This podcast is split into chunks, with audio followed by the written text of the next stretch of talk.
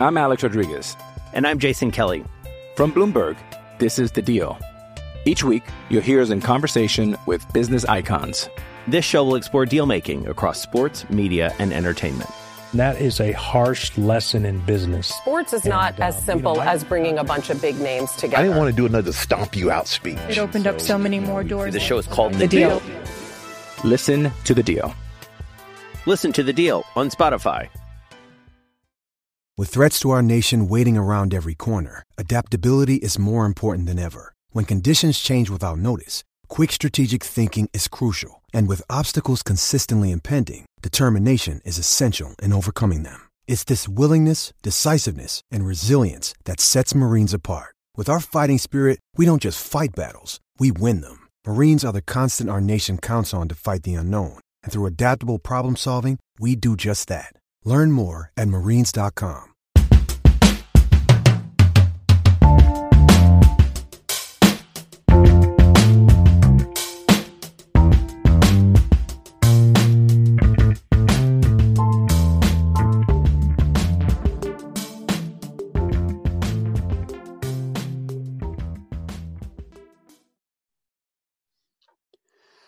Welcome back to the Hawkeye Nation podcast. Um, today we are joined by former Hawkeye football and baseball player, multi-sport athletes. We don't see as, as many of those these days, but uh, happy to be joined by Dana Hughes. How you doing today, Dana? Doing all right, man. How you doing? Doing great, and I appreciate you joining us and, and look forward to this conversation. A lot going on here in uh, Hawkeye Nation, as most of the listeners of this podcast will will attest to, um, and in our country. And I, I think that's kind of just, uh, you know, uh, I think people maybe um, felt like Iowa, Iowa City was a, maybe immune to uh, being a part of this discussion. But now it's, uh, at least from an athletic standpoint, is uh, fully entrenched in this discussion. And, uh you know, I'd like to just kind of start, Danon, with uh, I, I was listening to a podcast uh, recently with Ronnie Harmon, and I uh, hadn't heard from him and really enjoyed listening to kind of what his experience was as a student athlete at Iowa. Um, let's kind of just start with what it was like for you, not only, you know, athletically, but socially. Well, I mean, it was one of the greatest times of my life, personally. Um, but I come from New Jersey, just like Ronnie. I've known Ronnie for years. He was married to my cousin, and obviously being a former Hawkeye and playing against him in the N F L. Um, he comes from New York. I'm from New Jersey, a melting pot of every race, color, uh, ethnicity, religion, et cetera. So, uh, you know, I think when I think about it, and it's not any dig towards anybody else that comes from different places, it's, you know, the culture that we grew up in was such a hodgepodge of people that you become, uh, you know, it's normalized. Everything is normalized. So, you know, the, the Italian culture and the Polish culture, Irish culture, Dominican, Puerto Rican, et cetera. So when you go out to Iowa, it's definitely a culture mm-hmm. shock. But at the same time, you know, the things that you may hear that may be, you know, either racial slights or biased slights or something like that is stuff that you grew up with in in, in the big city. So it's not anything that jabs at you so hard that it affects your life. And I, I, t- I still am very close to a lot of former Hawkeye players, both white and black, that I played with. I go on vacation with them every year uh, for the last fifteen plus years. And we have deep conversations, and we obviously reminisce about our times in at, at Iowa and in Iowa City. And I just realized, I guess I always took it as this is just a different culture.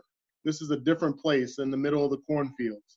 And um, but I can say that there wasn't anything that hindered me. There wasn't anything that I felt like um, was something that was biased towards me or holding me back. Sure, there were comments here and there by uh, people in the in athletics as well as outside athletics that I look back now on twenty, thirty years later and was like, hmm, that was kind of interesting. Mm-hmm. But it wasn't something that, that you know, hit me to the core. And, uh, you know, with everyone that's coming out with stuff now, I feel like it's therapeutic for those people because it obviously, whether it's five, ten, twenty years ago, it hurt them somehow. Um, and in order to get beyond that, in order to get to the part of healing, you have to be able to acknowledge that. So I, I, I give a lot of credit to all the players, former players that have come out and voiced their issues and their concerns. And I also give credit to Coach Ferentz for addressing it so quickly to the point of how important it is, because let's face it, in this country uh, and as well as in any university, it hasn't been very important for people to acknowledge the bias or racist, racism, et cetera, that's gone on in this country for, for decades and centuries. Um, you and you don't have to do this if you don't want. Who are who are some of the, you know, your ex-teammates that you vacation with and talk to about these things and try to, you know, we, we talk about, Dana, and, you know, the most important thing right now is dialogue and people communicating and, and sharing their feelings on how they feel about these topics. Um, who are some of the guys that you're still in communication with and hang out with? Well, I go on uh, vacation. Paul Kujawa, a former mm-hmm. fullback, was uh, my class of eighty-eight to ninety-two. Uh, he has a cabin up in Wisconsin, so he hosts Jimmy Hartley, Matt Rogers, John Derby, uh, Mike Ferroni, Mike Devlin, Paul Burmeister, myself, Cliff King, Mike Saunders, uh, Al Cross, uh, all of us every year, and his Paul's brother uh, comes in as well. Uh, then I go on another vacation uh, or another get, you know, weekend little getaway with Cliff King and Mike Titley and Harold Jasper, Lloyd Bickham, Ryan Terry, uh, Larry Blue, uh, you know, a lot of those guys for, as well. So I, I, I guess I'm spoiled because I still have great connections with my Hawkeye teammates, you know, going on now twenty-something years, twenty-five-plus years later, twenty-eight years, gosh, I guess. Uh, and, um, and we sit around the fire and we chat and we talk about life. And we and we reminisce on our experiences and what kept us together as brothers this long. But then we also talk about what's going on in the real world, especially with uh, us having kids. And I have grandkids. I'm the only one with grand. Actually, Derby has grandkids, and I have grandkids. And um, we talk about that because we see life differently now than we did when we wore the Hawkeye jersey. And um, we can also, there are some people that are still in the Iowa City area that can see some things differently as well. So that's what it's about. Like you said, it's the dialogue, and I really appreciate those relationships because they allow themselves to, to uh, allow us to feed off each other. Chris Green is another guy that's part of that group as well. So um, it's not just the all Big Ten players or former N F L guys. It's everybody, walk-ons, just all of us that have been brothers since nineteen eighty-eight. And um, we've had some deep discussions and uh, extensive discussions that extend to Jimmy Hartley has sons that play sports and they have black kids on their team or black kids in their school. And he's asking me questions and we're just having a dialogue about that. And he'll text me or call me on the side, you know, months later in between and say, hey man, this is what's going on. What do you, what's your perspective? Um, and that's what it's about, iron sharpening iron. And uh, I attribute that to my time at Iowa and the relationships that, you know, I've done since then.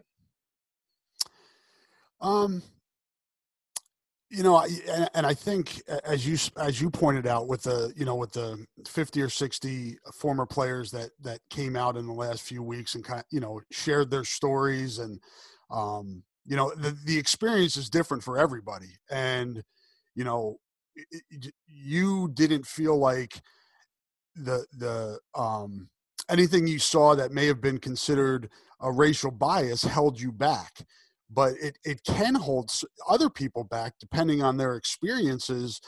And some of those guys talked about, you know, the need to conform to white culture uh, within a sports program. Um, you're a guy that's, you know, been in the media. You, you've seen not only Iowa, but other schools. do you see that as an issue? Is that, is that something that, um, obviously these guys feel that way. Is that something that needs part of the change that needs to happen? Well, I don't know if change is the word that I would use, but uh, adjusting, um, acclimating to could be the, uh, the term I would use. And here's why. Um, it's a different culture. And depending on how you're raised or what things you have gone through in life, there may be triggers that happen.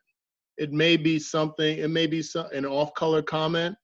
It may be a way that a coach may try to incentivize you or to push you. We've heard it all as athletes. Mm-hmm. And there may be something that happened in your past as a player or as a human that triggers something. And the, some of the best times, most of the best times in my life came during my college years. And to think that there are some athletes out there that were not able to have the same experiences, have the same joys, build the same relationships, have the same uh, fun going back to Iowa as I did, that's saddening. That's very sad, because I even tell my kids who are college age and above that that's going to be some of their best times, and their best relationships are going to be formed during those times. Um, so I think it's about adjustment and just acknowledging. Uh, I remember, you know, Black families, a lot of Black families that I know, you know, when we sit around the, the dinner table, it can get loud, and you're talking with each other, and you're laughing, and you're having fun, and you're eating. And that's a cultural thing. I've been with some white players who their tables are very stoic, very relaxed. It's kind of the calming time of the day, dinner time. And that can be different for a lot of Black families. So when we would go to training table, we would be loud. And there were times where coaches would come over and say, okay, guys, you know, calm down. You're being, you know, a little extra loud. Mm-hmm. I didn't take that as a jab to my culture. I took that as an opportunity to be considerate of other people from different cultures.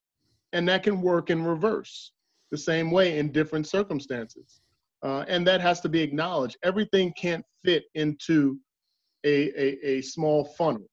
Uh, whether that's the way the coach does it, whether that's the way Coach Doyle tried to do it, it can't work uh, to, to allow young men to grow and to mature.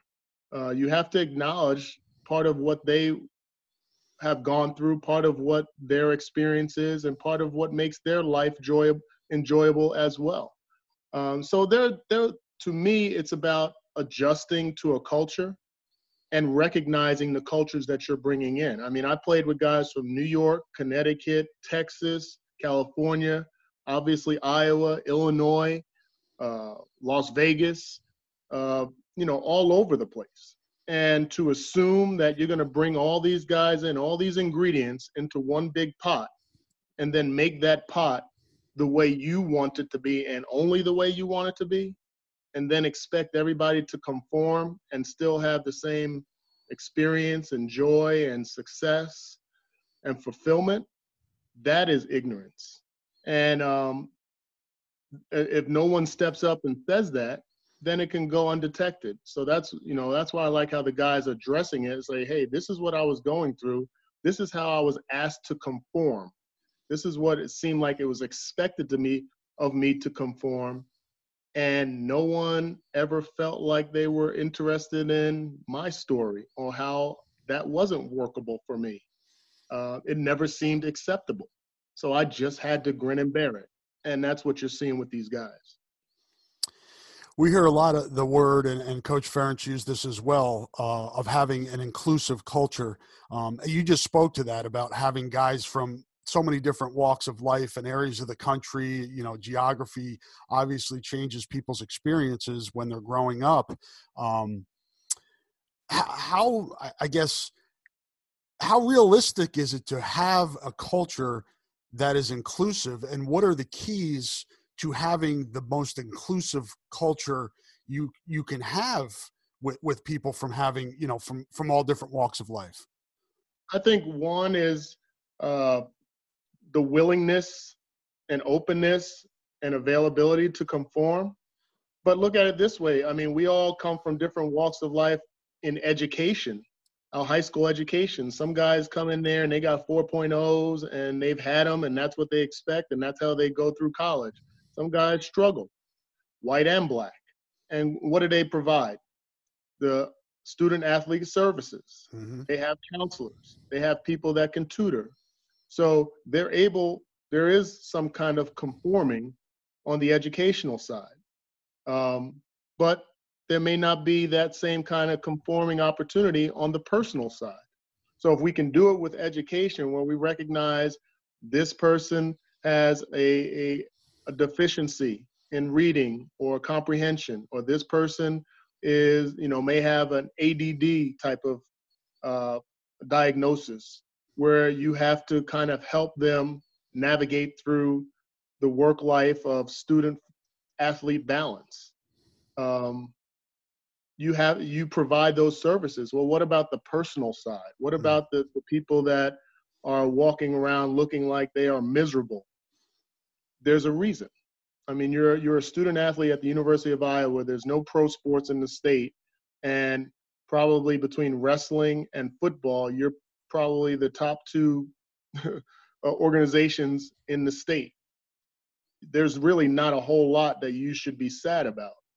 So we, there needs to be mechanisms in place to recognize that, to help people through that part instead of just uh, feeling like you're helping them be eligible so that they can play well on Saturday or be eligible to play on Saturday. Um, so uh, I think this is a first step. This is a necessary step in recognizing that, hey, we've been doing it an okay way, but we can do it better. And we can make it a better situation for our student athletes to come through, and also the other student body. Um, you know, everything's copycat. And when you see success in one area, it, it it's contagious. And um, that's how people are going to be sharpened. Um, white people on campus, you know, I, I, I don't ever take for granted, still to this day, that with sixty-three percent of the, the country white and thirteen percent black, especially in the state of Iowa, with the friends or the teammates or the people I connect with there, I may be the only black person that they have a deep conversation with. I may be the only black person that they ever see. When we go up to Wisconsin, the Kuja's cabin, we go to different stores, it looks like I'm the only black person they've ever seen in person. Um, so I have to acknowledge that and be willing to have some kind of communication Um, so that everyone grows, not just me, but the other people who are encountering me. Um, you, you mentioned that the education part, part of this, and, and James Daniels, who, who kind of got this conversation started, you know, about uh, some things he saw in the uh, in the football program, and, and James is one of the smartest guys I've ever been around. He's just he's incredibly brilliant and. Uh, you know, a kid that I, I think gets it and understands kind of different views on things and, and how things are, um, you know, that, that things, there is gray area and, and that's part of what needs to be discussed. But he, he pointed out the graduation rates at Iowa for the black athletes, um, is something that's, that's really low. It's one of the lower of the Power Five schools. Um, I guess what can be done there? Do you, do you have a thought on, on why that would be and why uh, or how it can be brought up? And, and also the, the transfer rate, are, are those, I guess, signs of um, maybe what, what the issues were or that there were issues? Uh, I think they can be a combination of things, you know, starting with the graduation rate, you know, one aspect. Uh, you noticed in a lot of the guys giving their testimonies about their, their time at the university, a lot of them seemed like they couldn't wait to leave. And as a student athlete, whether you redshirt or don't redshirt, that final semester when there's no football and you're just there to either work out for the N F L, possibly take one or two classes um, to get your degree, um, your experience with certain coaches, with the strength coach, with feeling like they have your back, with feeling like they actually care about you off the field, uh, could hinder your your your desire to stay there to get your degree during that semester. Um, that's, that can be a factor. Um, from an athlete standpoint and, and, and graduation rate, um, you can be a, a person that it has never been a priority. Mm-hmm. Uh, and I'm speaking for myself. I, I went to school there, played two sports, uh, didn't stay there during the summers to take classes, uh, played professional baseball while I was still a student there. And I had two classes left. Um, and it took me, gosh, twenty years to get those two classes done, partly because I procrastinated, but the other part, it wasn't a negative. I just left the campus because I was going to play pro baseball. But there's a lot of guys that leave the campus to go work out because they didn't feel like they were accepted or wanted with the strength program or even wanted to be around that anymore. So acknowledging that, that that's been a hindrance and going the necessary steps to embrace guys where they feel like they're missing something if they leave, not that you're missing something. Uh, that can help with the graduation rate. And then as far as the transfer, I mean, that's just the sign of the times now. Guys, yeah. You know, a lot of recruiting is sales. And if you're a four-star or five-star and you've always started in everything of your life and been one of the better on the field, and now you're asked to redshirt and be a backup and grind your way up. I'm Alex Rodriguez. And I'm Jason Kelly. From Bloomberg, this is The Deal. Each week, you'll hear us in conversation with business icons. This show will explore deal-making across sports, media, and entertainment. That is a harsh lesson in business. Sports is and not as um, simple you know, I, as bringing a bunch of big names together. I didn't want to do another stomp you out speech. It opened so, up so many more doors. The show is called The, the deal. deal. Listen to The Deal. Listen to The Deal on Spotify. To some individuals, they're not ready for that grind. They don't want to see that. And then if you add on the other ancillary stuff in regards to the coaching and the, the culture and some of the issues that they're facing, it's it's easier for them to leave and go elsewhere. So uh, it's, you know, everything trickles down. And uh, that seems to be uh, just a microcosm of what we're seeing in society now. Um, and, and and these guys will make good decisions for themselves. But I think the university, the first thing, just like in anything, whether you are going to therapy, whether you are in, uh, you know, Alcohol Anonymous or, you know, a drug awareness program, the first thing is acknowledgement. And that's what the university and Kirk Ferentz and the football program seems to have done, is acknowledge some of their, their mishaps of the past. Kind of asking you more of, of uh, I don't know if this is a speculatory question, but just kind of your view on, um, you know, we saw it at Oklahoma State with, with Mike Gundy, um, Mike Norvell at Florida State. Uh, here with Coach Ferentz, it seems like coaches are going to lose a little bit of control, at least some control that maybe they had over players, uh, just the way the, you know, the, the structure was set up. Um, I guess how, how difficult is it to change? And again, this is speculatory, but it seems like they're going to have to change maybe their approach, at least to some degree, on how they coach or how they, um, what's the word I'm looking for? Kind of how they, um, uh, you know, how they maneuver. How do they? Yeah, how they, yeah, just kind of how they're how they are around these players. Obviously, are speaking out. They actually, they, you know, they they seem empowered, and I think that's a good thing. Again, that's just my opinion. Um, to speak out if they don't see something that's right. Um, how much does that change the, the, the you know, just the structure and, and the coaching approach? It, it changes it a lot, but I think, you know, you, you've been in the locker room, I've been in the locker room and around sports, you know, what is, what's always preached to us on the field? It's a game of adjustments, right? You know, what you do at halftime, what you do between series is you make adjustments. Well, now we're, we're going to implement that in life, in the culture.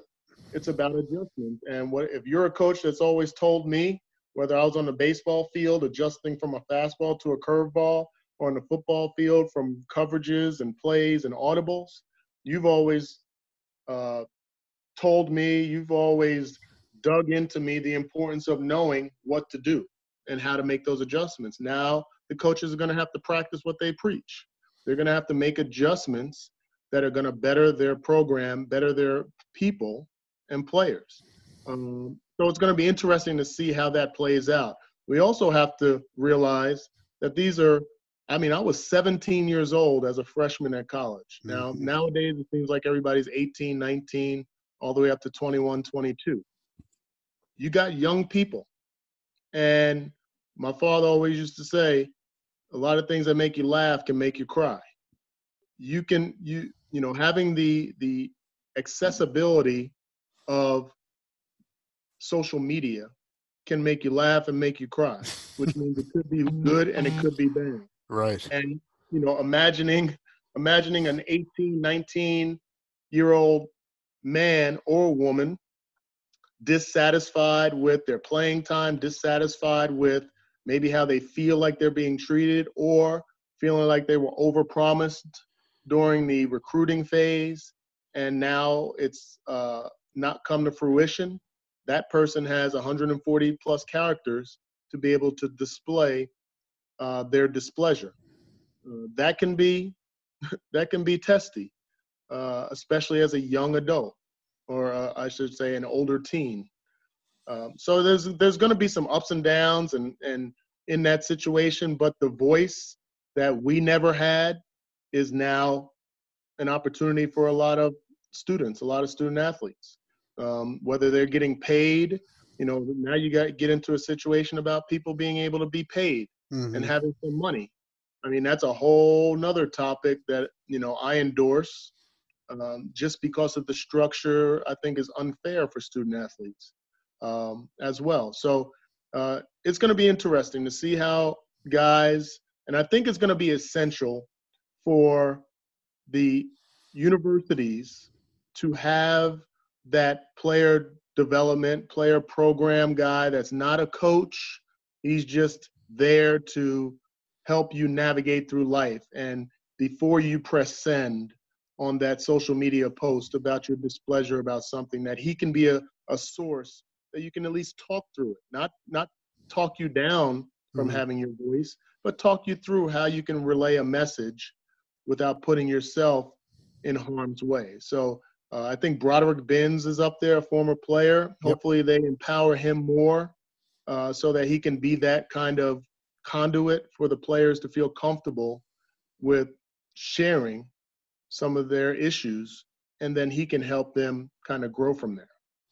How do you feel about, uh, you know, the, the program bringing in an advisory committee, or just a committee of former players? Uh, Coach Ferentz has told us that Mike Daniels is kind of ahead this. I think they're going to have eleven former players. That seems like a really good idea, because those guys have been through the program. A lot, many of them have been in the N F L. They, they you know, have been around. They've lived in different parts of the country. Um It would seem like that's a good idea to have current players have that resource. Uh, I think I definitely think it's a good idea. You just have to be careful. I mean, they, it's like that in the N F L. You know, here in Kansas City, we have the Chiefs ambassadors. There's forty-something of us that are here in Kansas City that still do charity work, speaking engagements, uh, you know, raise money for different charities, a lot of great things here. And then we have some access with current players. You just have to be careful. You have to make sure, whether it's Coach Ferentz or someone in that program that's sitting down with those former players, to help them understand what the goals are, what mm-hmm. the what what the standard will be. And then know and trust that those guys are going to be the type of influences that you would want in a program. Um, and I think they'll do a good job of of sourcing those players and and former players and, and helping them to present a message that is uniformly accepted and acceptable. And then it's all about sharpening iron, iron sharpening iron, the former Hawks sharpening the current Hawks, and helping them with life lessons uh, that will help them grow as young men. Whether they play professional football or not, they will be men, and they will possibly have families. And if you can instill some values and structure and help that will help them be that, no matter how long they play football, they'll be a man much longer. How do you f- think Coach Fry would have dealt with social media? Oh man, I don't, I don't know. I mean, that would have been fun. Uh, I don't. It would, think have, it would have been fun for him to have a Twitter account with some of the yeah. things that he, you know, some of his ideas. Yeah, it would have been, it would have been interesting for sure. but uh, yeah, I don't think he would have been one of those coaches. Like I think Coach Ferentz had um, banned all social media, or it seemed like maybe the players didn't have an opportunity to, to have a voice on social media. It was just and Twitter. Think, he had banned Twitter, but he let him on Instagram and Facebook. But we all know Twitter's a different world. Yeah. So I don't think Coach Fry would have went to that extent. Um, so it would have been interesting because Coach Fry was a, a guy that coached his coaches very well. He had influence over us in the locker room. And, uh, you know, most of the players would run through a brick wall for him. I'm sure that's the same with Coach Ferentz. It just would have been a different different situation for sure. Dana, you've been around Kirk Ferentz. Um, you you know him to, you know, I'm not sure to what degree, but um, kind of what's, what's your view of him and what's your, I guess, um, confidence level that he's going to be able to – because this is – there are a lot of layers to this now. He, he's got to recruit now with this kind of cloud hanging over his program. He's got to, as we talked about earlier, kind of adjust a little bit, you know, maneuver around what's going on now.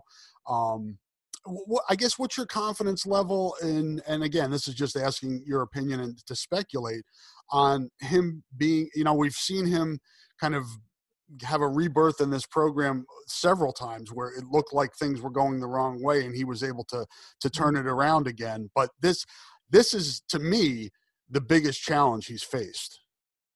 Yeah. I've known Coach Ferentz. I mean, he was the offensive line coach when I right. was there, and then he left and went to Maine and the N F L and so on, and then came back. So I've known him since nineteen eighty-eight. Um, I, here's why I believe he can be the guy to to work in this change, because of everything that I've seen of that program. And I've gone back and I've done the Big Ten Network, mm-hmm. did the broadcast for the spring game, did the broadcast of non, non-conference games during the season, have a lot of interaction with him in preparation for those, those broadcasts. Um, he empowered Chris Doyle to be his right-hand man. And in empowering him, over time, things seem to go awry. We're not saying that Coach Ferentz is not, does not have uh, any kind of blame or is blameless in, in any of this, but recognizing when you went wrong or when things started to go awry, addressing it immediately, and seeming like he is genuine in his willingness to make adjustments, how quickly he did it is very impressive to me, and I'm sure very impressive to parents and recruits. Uh, there wasn't a time, a super time lapse um, that, you know, he had to think, overthink, rethink uh, what the next steps would be. It seemed like he jumped on it, and there's credibility in that. Uh, the fact that, for the most part, uh, what we're hearing in the stories and testimonies dealt with or involved Chris Doyle um, insulates Coach Ferentz slightly. And I just say slightly because he's still the head of that program. But I think that because it all fell on one person, or a lot of it did, you've eliminated that component, and you've had some humility in embracing the issues that you uh, overlooked in the past because you had given so much power to another person. Um, that's telling. That's that's very telling. So I'm encouraged.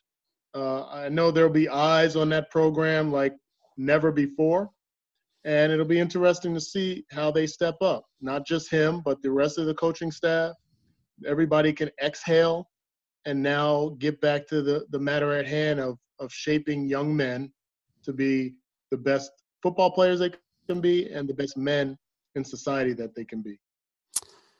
Last one, and, and I'll let you go. I appreciate your time so much. Um, how will we know, Dana, from from the outside? I mean, because, you, you, you know, that that world behind the, the doors of the facility, we we most of the people on the outside don't really have a look, you know, a, a clear view of what happens inside those walls. How will we know if, if this, if Iowa, and Iowa has an opportunity here to be, you know, if not the face of change, one of the faces of change, if it can turn a negative into a positive? How do you feel like we'll know um, that they're able to do that? Uh, I kind of, you know, I, and I don't want to minimize it by saying this comparison, but it's like watching a football game. If you don't recognize, if you don't hear about the referees, that usually means that they've done a good job. Uh, same thing with offensive linemen. If you're not talking about them, that means they've probably done a good job. And that's what it's going to take. When the silence, especially now, especially since he's empowering people to have a voice, he's endorsing um, difference and growth in their program. If we don't hear anything, that's going to be a good thing, because there's there, there won't be any excuses anymore. Uh, guys won't feel apprehensive about their communication. So the silence will be telling from that program. Um, so that's what we're going to see on the outside.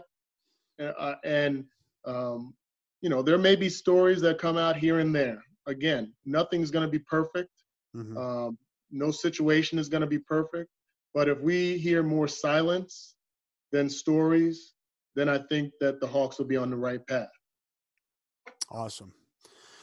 All right, Dana. Well, thanks again, man. We really appreciate your insight. I think I wanted to talk to you because I think you have good insight from, you know, your, you know, how long you've known Kirk and your experiences in the program. And uh, I think this will be um, really valuable for people to hear, and uh, some great ideas on, on how we'll be able to uh, see if change is coming, and uh, appreciate your insight. Yeah, man. Thanks for the platform, Rob. I appreciate it. And I would just tell Hawkeye fans, I know there's been some back and forth in regards to kneeling versus not kneeling. And so yeah, we didn't even get to that yet. I mean, I mean, just understand, you know, what we do on the field is entertainment for you. Take it for what it is. Support the Hawks.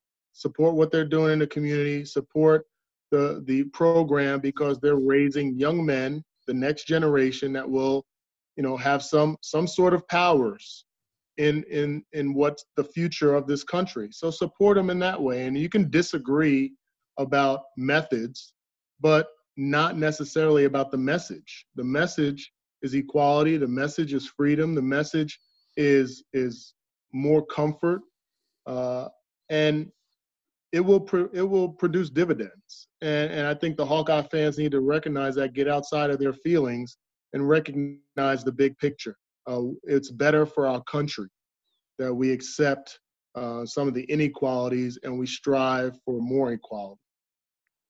Really well said. And if you don't mind, I want to ask one more thing here, because I wrote a column on this, and this is going to be, we all know this is going to be a story when the games roll around, Dane, and when yeah. we've already seen kind of the, you know, the, the division that this kneeling uh, for the national anthem has, has uh, created. And we should have seen that back with, you know, Colin Kaepernick. But um, I wrote a column, um, and, you know, I, I respect Kirk Ferentz, and, you know, he knows more about football uh, than all I could ever dream of knowing. But I wrote a column when he's, he came out a few weeks ago, and he said, you know, I would like us to either stand as a team or kneel as a team. Now, you've got one hundred ten players here, and I wrote a column that I felt like you should allow each individual player to do what he wants in this situation. I get the team aspect. I get that you want to do this as a team, and I understand where he's coming from in that regard, but I don't think you could tell a, a, a player who feels very strongly about standing that he needs to kneel, and, and I think it's hard to tell a player that feels like he needs to express himself by kneeling and stand up for something to stand. Um, I just kind of wonder what your feeling is on that. Yeah, I think, you know, coaches have that, it's reflex, that, that uh, reflex yeah. action in their brain, and everything needs to be uniform. A lot of coaches, whether it's where you wear your socks, how you have your uniform, your shirt tucked in, right. and all this stuff. And it just kind of meanders into real life sometimes. I understand you wanting to have uniformity. I understand you wanted you want everybody to be together. But I think the key word in what you're saying is what he would like. Now, if he's go if he goes to the to the extent of enforcing, then we're taking some steps backwards. Mm-hmm. Uh, you know, we have to be careful in when a coach says, this is what I would like, especially nowadays, feeling like that's what's going to be automatically implemented. I don't think Coach Ferentz, uh, I, I believe him smarter, smart enough to understand that that's probably not a message that he wants to portray, that he is enforcing something. Um, I do, I can understand, a part of me can understand, okay, we're all one team. Let's all kneel together. Let's all stand together. But if there are guys out there that choose not to or feel like the connection isn't as strong and they want to kneel or they want to do something else that's respectable, um, they should be able to do that. And if not now, when is the big question. Mm-hmm. That's something that we cannot conform to as a program or as a country now.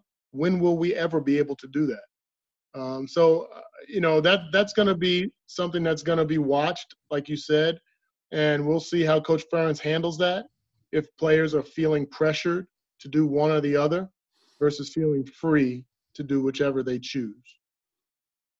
Yeah, really well said. And, and I, I was remiss of me to not mention that in our conversation. And it's just kind of evidence that we could probably talk here for hours about all all of the layers that are, are part of this story. But again, Dana, and I really appreciate uh, your insight on all of these uh, topics and, and the, the many areas that we're looking at in our country uh, and now in Iowa City and the Iowa football program. And I think – I think the uh, I, th- I think the the um, the good people. I'll, I'll I'll just say the good people want to see this change. They they understand there needs to be change, um, and it's not. It's like Coach Fran McCaffrey told me yesterday. It's it's not that we want change. Uh, we're demanding change, and, and it needs to happen. And, and there's growing pains with any change. You know, from an athlete perspective, no matter how good your high school was, when you got to college, it was there was some growing pains that you had to go through. Out of college, into the real world, into life, into family, into having kids, into changing jobs, it's growing pains. That's going to be growing pains for the fans as well as the players and coaches. We just have, just like we did on the field, we just have to grind through it and bear through it and think about the human and not just the jersey. Think about the man and not just the number on his back or what he's entertaining you about. And I think we'll be better as a society if we look at it that way. Really well said, Dana, and I, re- I really appreciate that. And uh, thanks again for joining us and sharing your thoughts on uh, on an important story. Yeah, no problem at all. Anytime, man. I appreciate the platform. This is good. Go Hawks.